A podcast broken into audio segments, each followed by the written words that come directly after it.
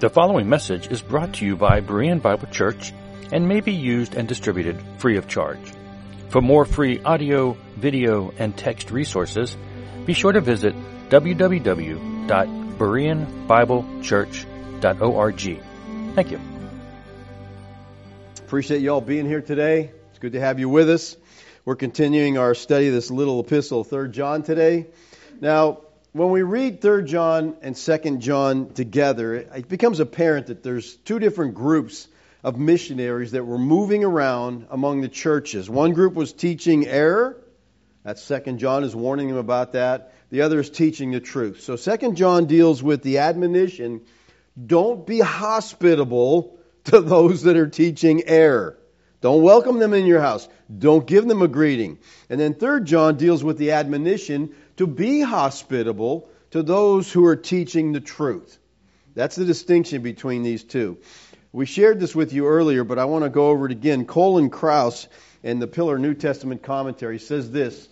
He says, This letter, written 3 John, written by the elder to his friend Gaius, has essentially three functions to reinforce Gaius' commitment to the noble work of providing hospitality to traveling missionaries something he was already doing.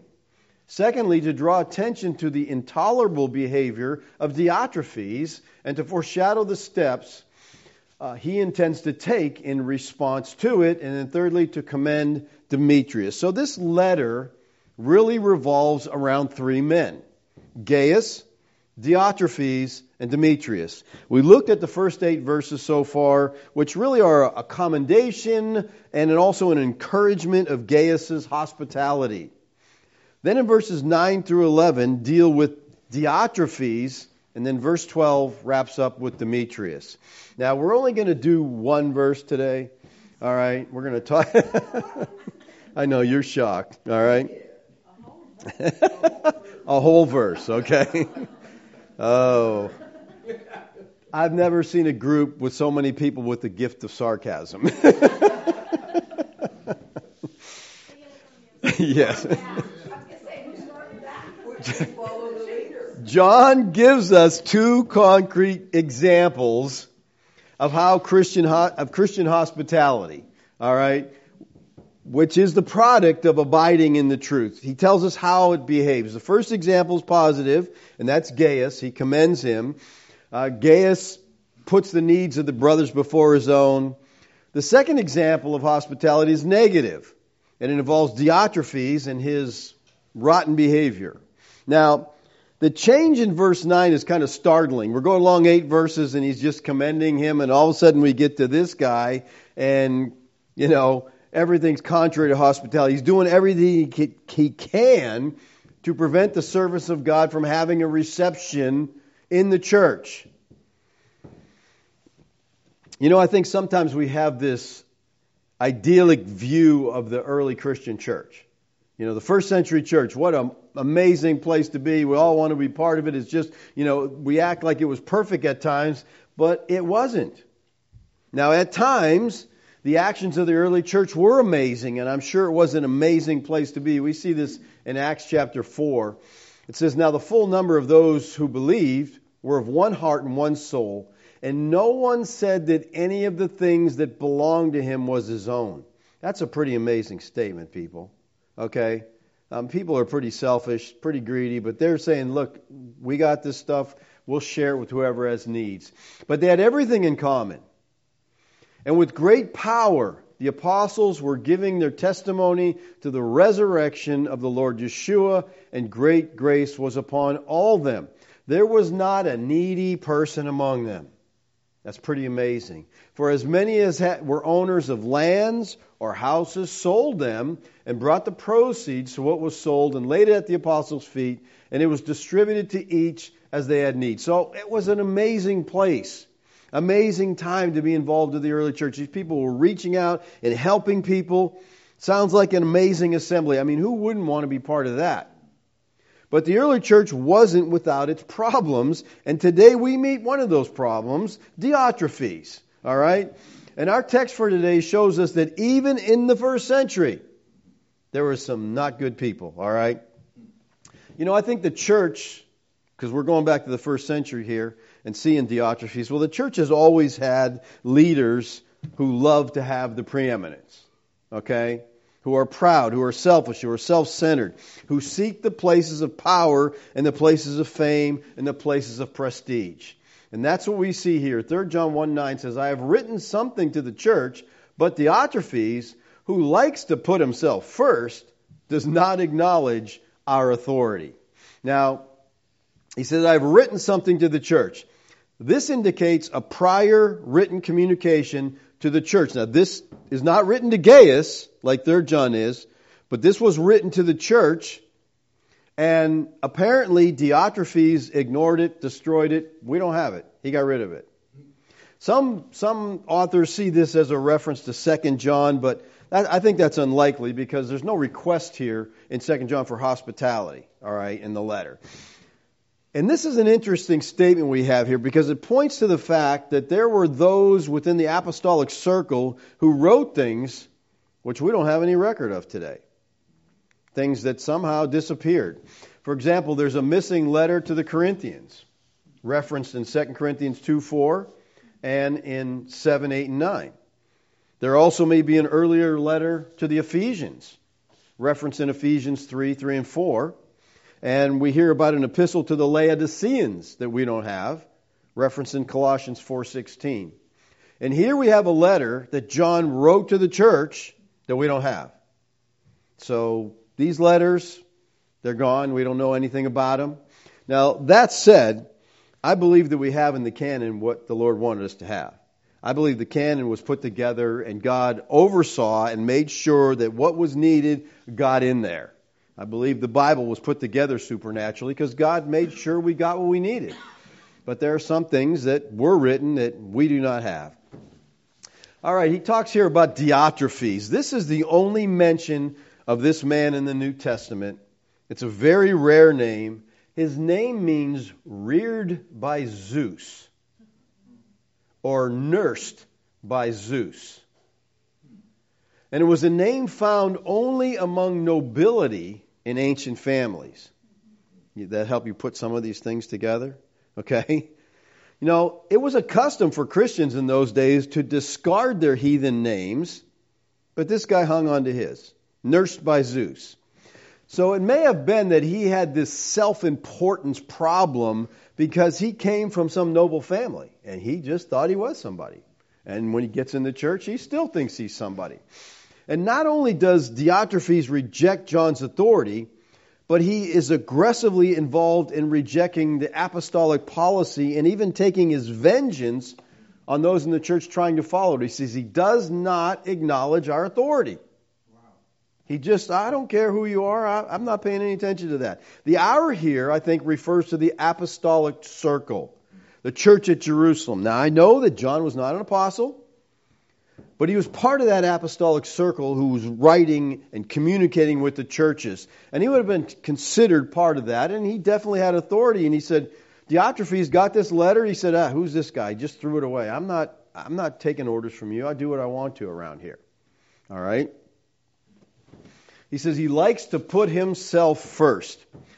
Ah, this is kind of a weak translation, I think. Okay? As far as likes go. Uh, the Scriptures 2009 put it this way I wrote to the assembly, I like that, but Diotrephes, who loves to be the first among them, does not receive us. Loves to be the first is a compound Greek word, philoprotuo, which comes from phileo, which means to love, and protuo, which is foremost. He loves to be foremost. He loves to be the first in rank. Now, this uh, is only used here in the New Testament, but potruo is used in Colossians 1.18 of Christ, premier rank. It says, and he is the head of the body, the church. He is the beginning, the firstborn from the dead, that in everything he might be preeminent. That's Christ. Preeminent here is protruo. All right? So he says, Diotrephes who loves. And this is in the present tense, meaning this is a pattern for him. This is a habitual thing. So here's a man who's literally competing with Christ. He is one who doesn't believe that Yeshua alone is first, but he seeks to supplant himself in that place, and he's going to rule the church. He's going to take the place of Christ, basically. He's acting with the authority of a, monarchical leader here. Uh, he thinks he's a bishop. He's taken control. Now, the bishop would be a person who was arising from the elders and kind of overseeing the elders, which is not a biblical position. We talked about this before. I think the biblical position is plurality of elders who are all equal elders. Well, this man has arisen to the point where somehow now in the church they're letting him rule the thing. They're letting him hold first rank and do what he wants to do. Now, let me draw your attention to something here that I think is really important. Please notice that John does not say or imply that Diotrephes held false doctrine. That's significant. Diotrephes' theology was orthodox. If it had not been, I think John would have condemned him as a heretic. His problem was not theological, it was clerical. He believed an individual could take control of the local church. And I think this is one of the most dangerous positions you can see. When you have one individual running the church, he does what he wants, he destroys people, he just, it's a bad situation. That's where he's at. And this kind of egotistical individual has been present in the church for every age. First, the early church, here's the guy, wants to run things wants to throw people out of the church. We'll look at that next time. But uh, the root problem with Diotrephes was pride, self centeredness. And this is the explanation for the majority of church problems down through history pride. People want to be first, people want to have the preeminence. Now, in our study, we'll look more at Diotrephes and what exactly he was doing but for the rest of our time this morning, I just want to focus in on this issue of Diotrephes and his pride. Because a lot of the early writers felt pride was the chief of sins. Some even think that pride is the root of all other sins, and it well may be, as it leads to so many other particular offenses. Older commentators spoke of pride as the chief sin, in that other twigs, they said, grew from its fertile and fatal root. So Diotrephes' attitude of pride is condemned throughout the scripture. James 4 6 says this He gives more grace, therefore it says, God opposes the proud. That's a good reason not to be proud. Okay? But, now watch this, gives grace to the humble. Please notice that this verse is both a warning to the proud and a promise to the humble. Now, pride is an attitude of self sufficiency toward God, whereas humility is an acknowledgement that we are weak, we are unworthy, we're inadequate. To the humble, God promises grace. Now, I believe that everybody here knows what pride is, right? I think we certainly know it when we see it right? and we see pride in our neighborhoods. We see it in all corners of human existence, even in our homes. It sprouts well in the quarters of power and in every borough in America down to the halls of the homeless. When that husband maintains one position in an argument with his wife, or when the wife stubbornly tries to get her way, pride grows. Pride seeds itself in the office suite, in the schoolroom, on the athletic field. In fact, every corner of the universe where the active lordship of Christ is not present, pride is characterized by self assertion, selfishness. It's the opposite of humility. It's known by selfishness. I really believe that we saw a good example of pride and arrogance this past week when the Democratic Party doubled down on their spending bills after Tuesday's bloodbath. I mean, you had a political novice, Glenn Youngkin, a businessman, never run for office. He had a 2% name recognition when he began. And listen, this businessman who wasn't a politician, who never ran before, defeated the entire Democratic establishment. Okay? Barack Obama was out pushing for young, I mean, for McAuliffe. Joe Biden was out. Kamala Harris was out. When they came down to push for this McAuliffe, I thought, McAuliffe, that's suicide. Nobody likes these people. What are you doing? You got Terry McAuliffe, who is, you know, one of the Clinton crime family.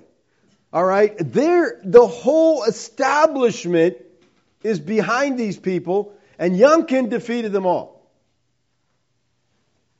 And he wasn't alone.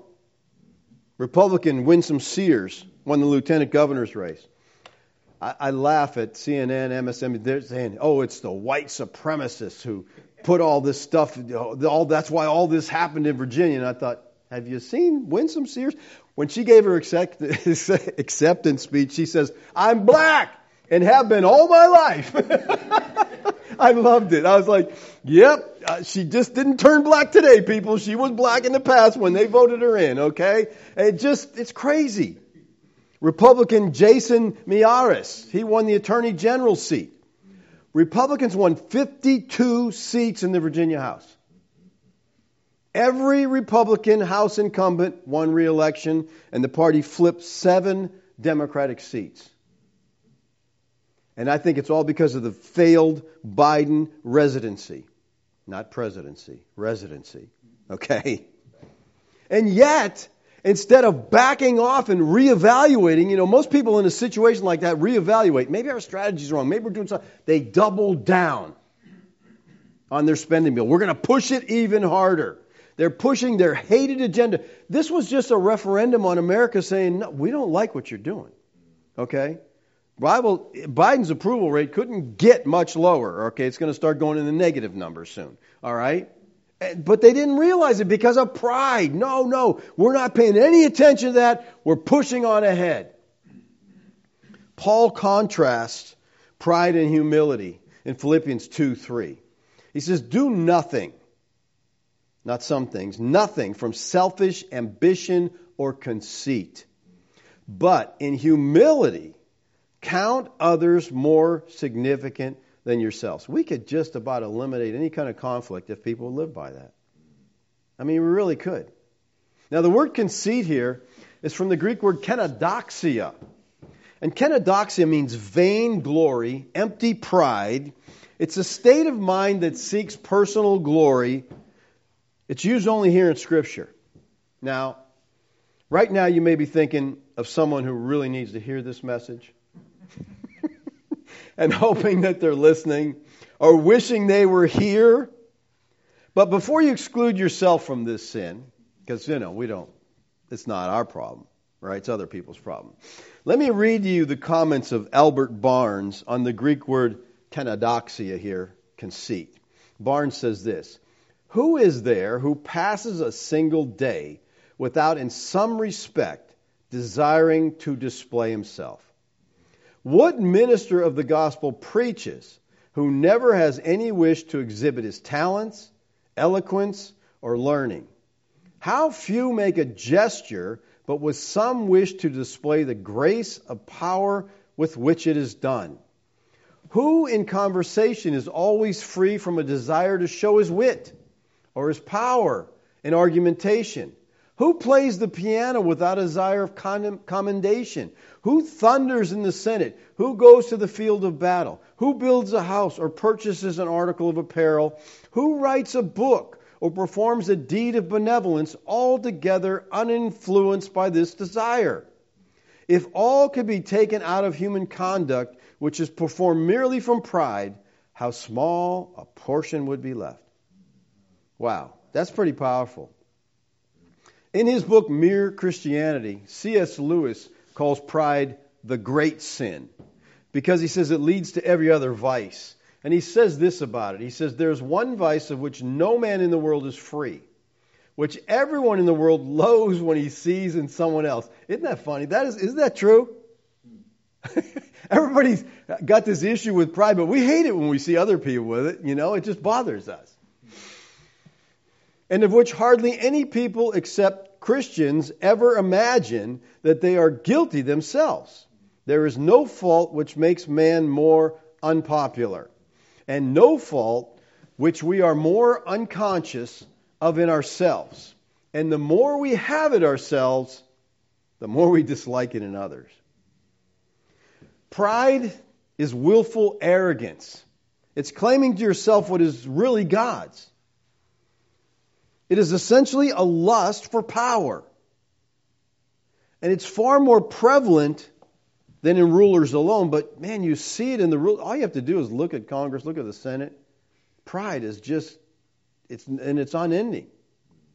Pride's no respecter of person or position. In a power-centric society, pride's at the top of the list of sins.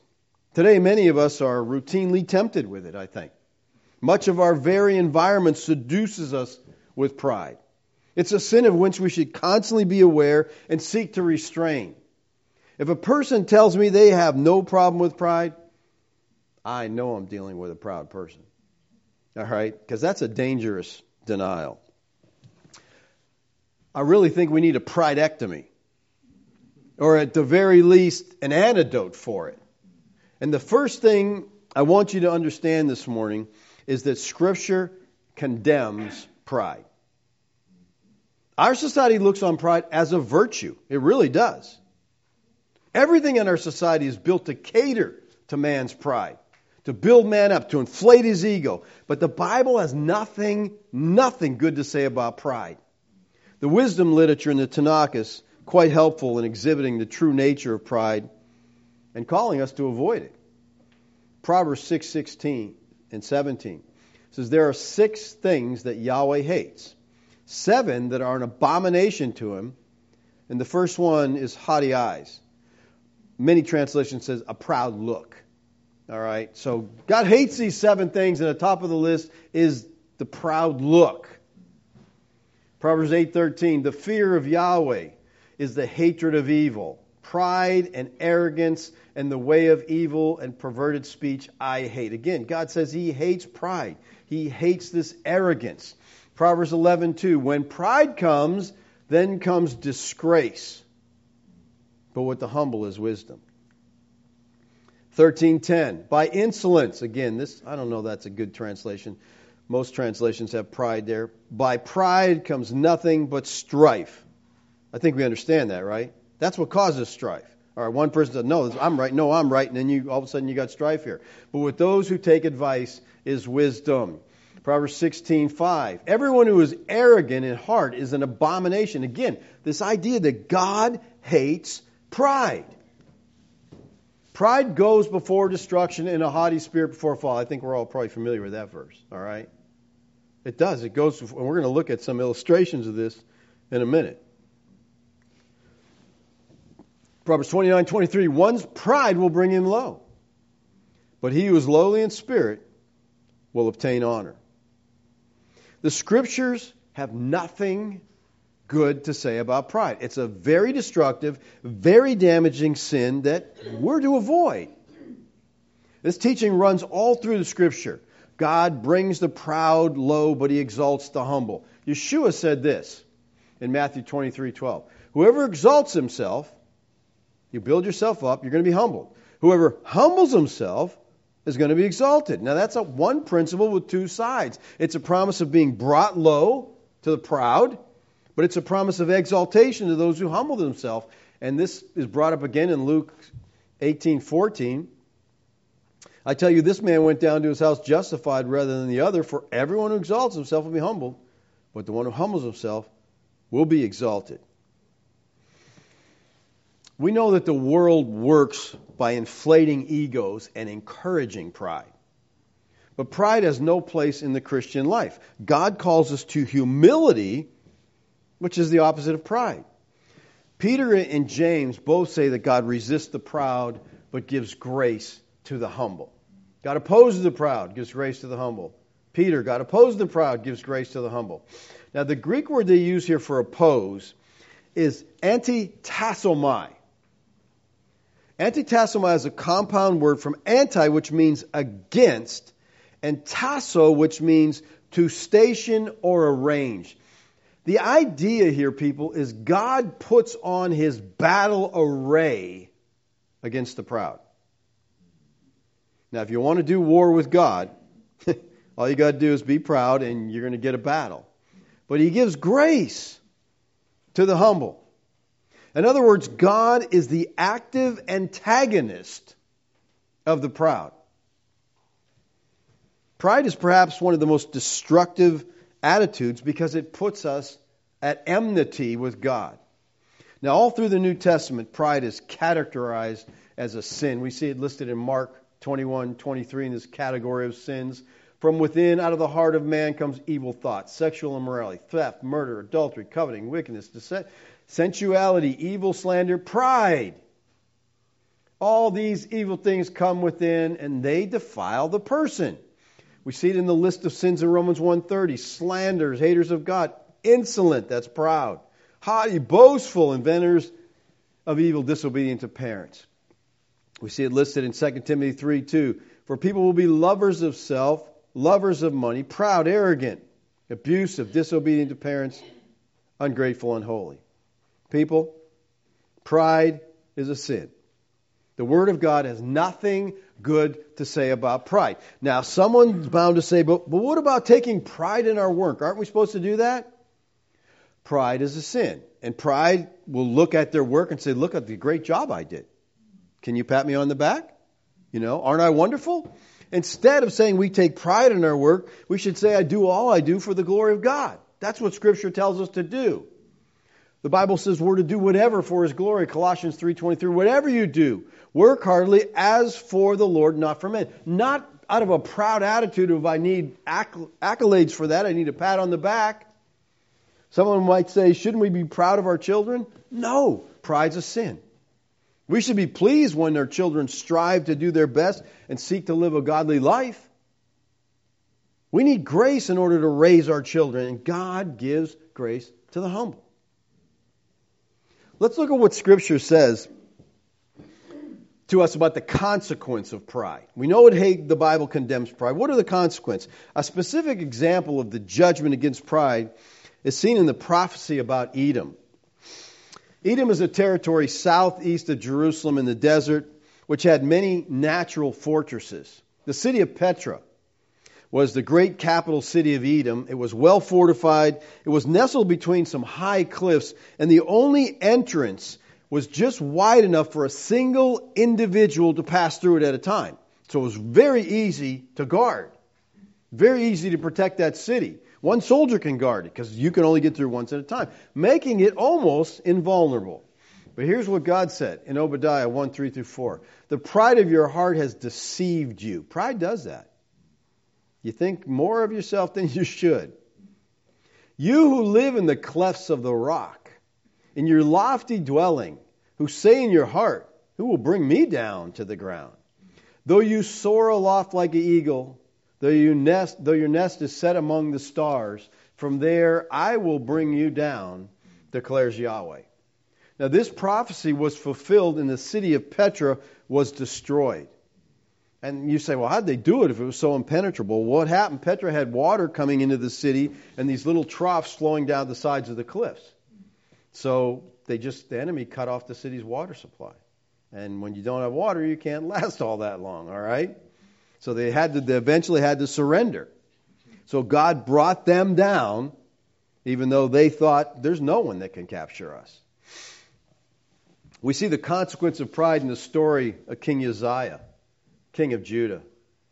God exalted him to the position of king, and he was a good king, a godly king. Second Chronicles 26:1 says, And all the people of Judah took Uzziah, who was 16 years old, and made him king instead of his father, Amaziah.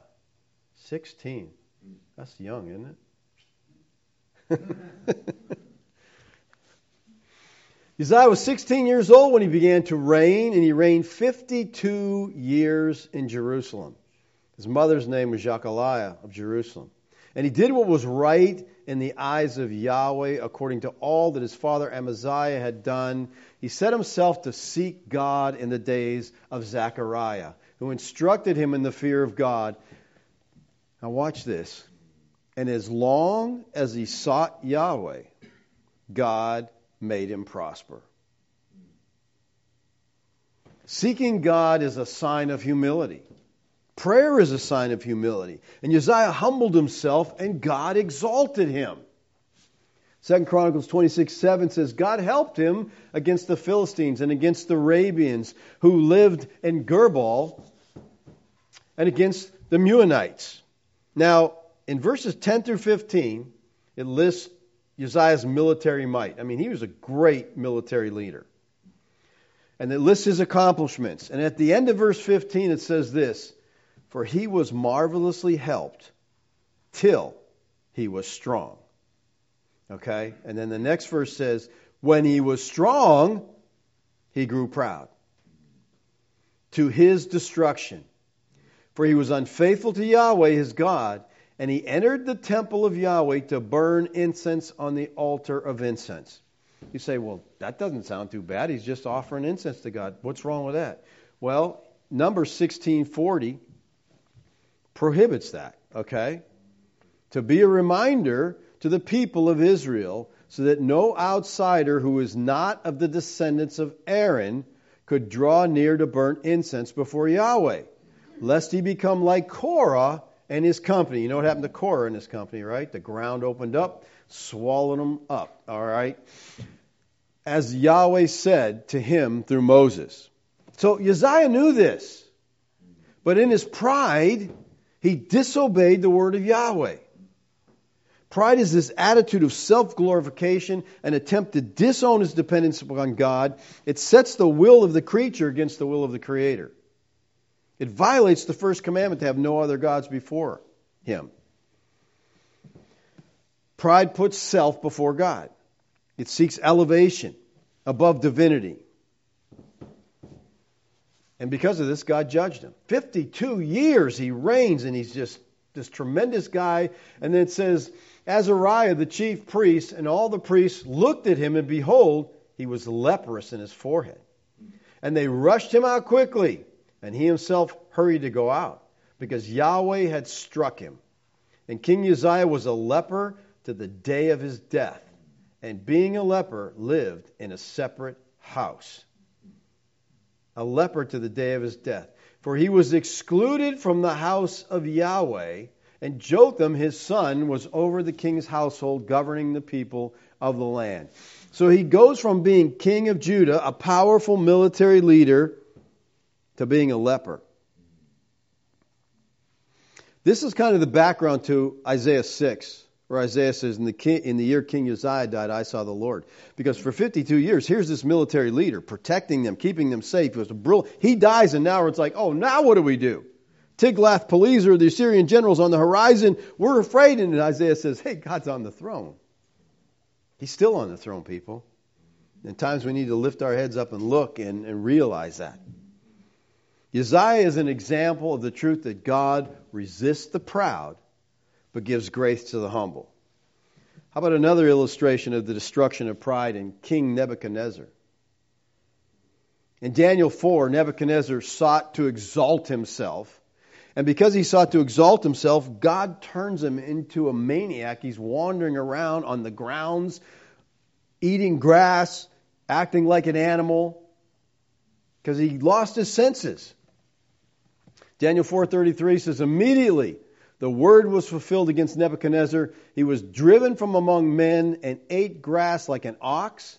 His body was wet with the dew of heaven, and his hair grew as long as eagle's feathers, and his nails were like bird's claws. He's a model of self centered, proud, power mad love for preeminence, and God judges him. Then another one that I think is quite telling is Haman, who we see in the book of Esther. King Ahasuerus ruled all the way from India to Ethiopia, and he raised up this man named Haman to be pretty high ranking in his kingdom. And Haman became drunk with power, and because of that, he's just filled with pride. And he demanded everybody obey him and bow before him and pay homage and honor him. But there was a Jew who wouldn't bow to him named Mordecai. Esther 5 9 says, And Haman went out that day joyful and glad of heart. He's just having a great day, right? But when, ha- but when Haman saw Mordecai in the king's gate, that he neither rose nor trembled before him, he's filled with wrath against Mordecai. I mean, here's this guy, he's happy one minute, nextly, he's, why is he filled with wrath? Because his pride says, Listen, do you know who I am? Why don't you bow to me? Why don't you tremble before me? This is pride. And Haman decided because of what Mordecai had done, he's going to literally annihilate all the Jews. He's going to commit genocide. He loved the preeminence to such a degree that he's literally willing to obliterate a whole race of people because the one man won't bow to him. Remember, God resists the proud and gives grace to the humble. So they hanged Haman on the gallows that he prepared for Mordecai. Then the wrath of the king abated. So he gets hung on the gallows that he makes to kill his enemy. Now, I want to make a distinction here. There's a difference between pride and contentment or satisfaction. I think God wants us to be content, but not proud. The one gives glory to God, the other to self. And there may be a fine line between smugness and satisfaction, but we need to be on guard against pride. While at the same time, to continue to practice gratitude, to continue to practice thankfulness, the presence of contentment is a good sign that pride is being crucified again and again.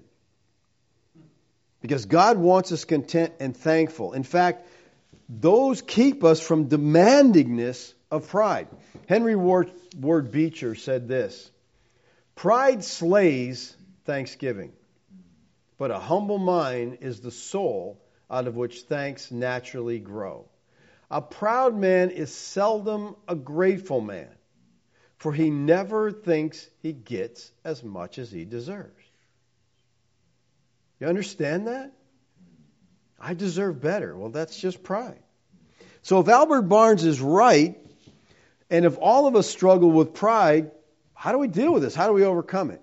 Well, I think the solution to the problem of pride is to see yourself in a biblical manner. To see yourself as a sinner that God saved and sustains by His grace alone.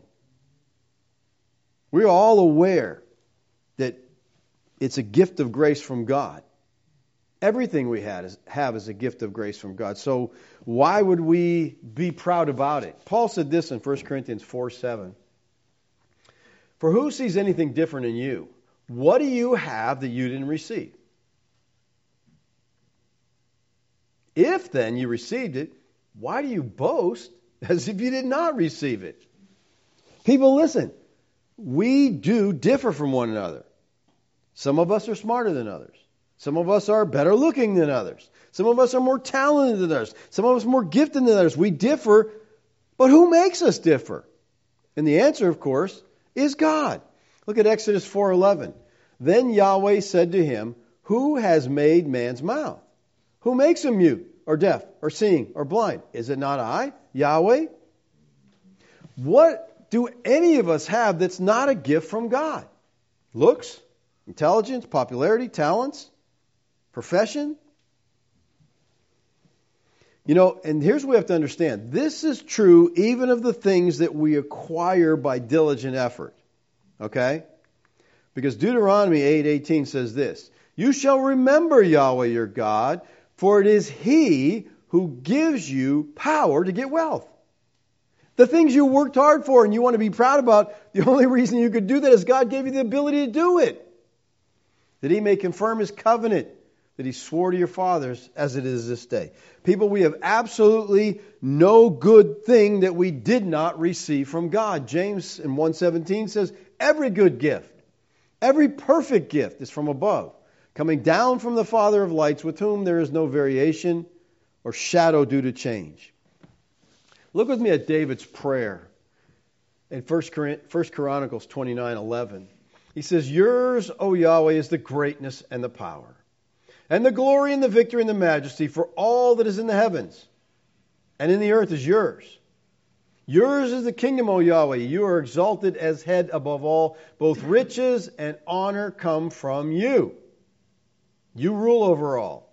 In your hand are power and might, and in your hand it is to make great and to give strength to all. And now we thank you, our God, and praise your glorious name. But who am I? And what is my people that we should be able to thus to offer willingly for all things come from you, and of your own we have given you. For we are strangers before you and sojourners. All of us, our fathers were, our days on the earth are like a shadow, and there is no abiding. O Yahweh, our God, all this abundance that we have, you provided for building this house for you. It comes from your own hand, it's all your own. So, people, everything we have, everything we are, comes from Yahweh. And so, what do we have that we didn't receive? It's interesting that in this single sentence here, in 1 Corinthians 4 7, Augustine saw the whole doctrine of grace. When we think of what we have done and we think of what God has done for us, pride is ruled out. And the only humble attitude remains. Have you ever realized what a pointless thing pride really is? I mean, since we possess only what God has given us, why do we boast? As if we've created something or earned something on our own. Everything we are, everything we have, we owe to God. In the life of a believer, there's just no room for pride. Now, before we close this morning, I want to draw two things to your attention in relation to pride. I want us to understand that pride is a great hindrance to both love and to prayer. All right? Second Chronicles 7:14 says, "If my people who are called by my name humble themselves and pray." How do we humble ourselves? By prayer, he says. And seek my face and turn from their wicked ways, then I will hear from heaven and will forgive their sin and heal their land. Listen, Prayer is an act of humility. Okay? If they'll humble themselves and they'll pray. Because prayer is saying, God, I need you. I need your help. That's why you're praying, right? Because God has something that you need. He can provide something you feel like you have to have. On the other hand, prayerlessness is pride. When we pray, we're saying, God, I don't need you. I got this. Just watch. You can judge the extent of your own pride by the amount of time you spend in prayer. If you're not praying, it's because you don't need them, which is pride. Think about that. And pride is not only a hindrance to prayer, pride is a hindrance to love. 1 Corinthians 13 4 says, Love is patient and kind. It does not envy or boast. It's not arrogant. So Paul tells us that love is not arrogant. And the Greek word here is phusioo, and it means blowing, to inflate. Okay? Figuratively, it means make proud. This word is only used in the New Testament six times. Five of those occasions are in 1 Corinthians. One of the greatest problems of the Corinthians was their pride. And the pride of the Corinthians demonstrated itself in a lack of love. Because love is not proud. You know, so often we are impatient, we are unkind to people because we think we deserve better treatment than we're getting from them. And we need to understand that the root problem of any conflict is pride. By pride comes nothing, only strife. You know, whenever there's division, between a husband and wife, between a parent and child, between one believer and another. It's always the root cause is pride. Someone thinks they're deserving better treatment. And where there's pride, there's no love because love is not proud. In One Inch from the Fence, Wes Seeliger writes this I spent long hours in the intensive care waiting room, watching with anguished people, listening to urgent questions. Will my husband make it? Will my child walk again? How do you live without your companion of 30 years? The intensive care waiting room is different from any other place in the world. And the people who wait are different. They can't do enough for each other. No one is proud. The distinction of race and class melt away. A person is a father first, a black man second. The garbage man loves his wife as much as the university professor loves his. And everyone understands this. Each person pulls for everyone else. In the intensive care waiting room, the world changes. Vanity and pretense vanish. The universe is focused on the doctor's next report. If only it will show improvement. Everyone knows that loving someone else is what life is about.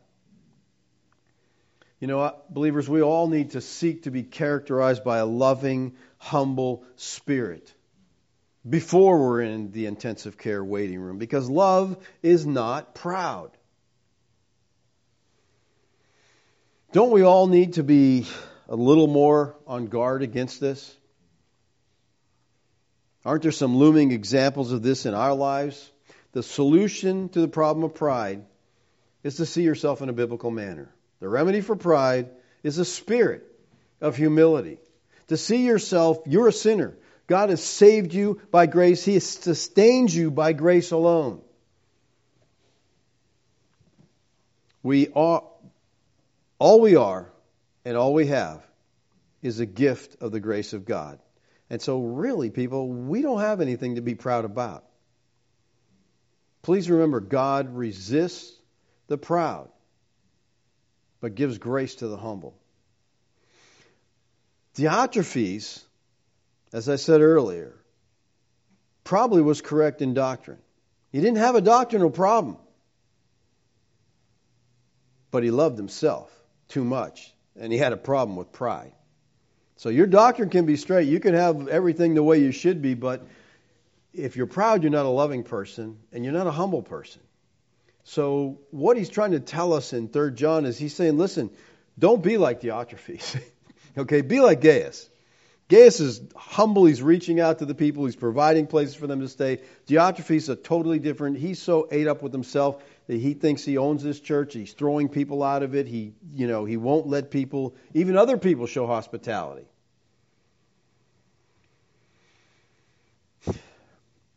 You know, I think only the Lord can reveal to us the depths of our own pride because, again, it's one of those sins we think somebody else has and we don't. Let's pray. Father, I thank you this morning for the opportunity just to briefly look at the scriptures, look at the condemnation of pride, the destruction of pride. Father, we realize there's scripture says nothing good about pride, yet our society pushes it at every level. Father, help us to fight against the corrupt, evil society we live in and to allow your word to dictate to us. May we humble ourselves before you, Lord, that we may receive grace.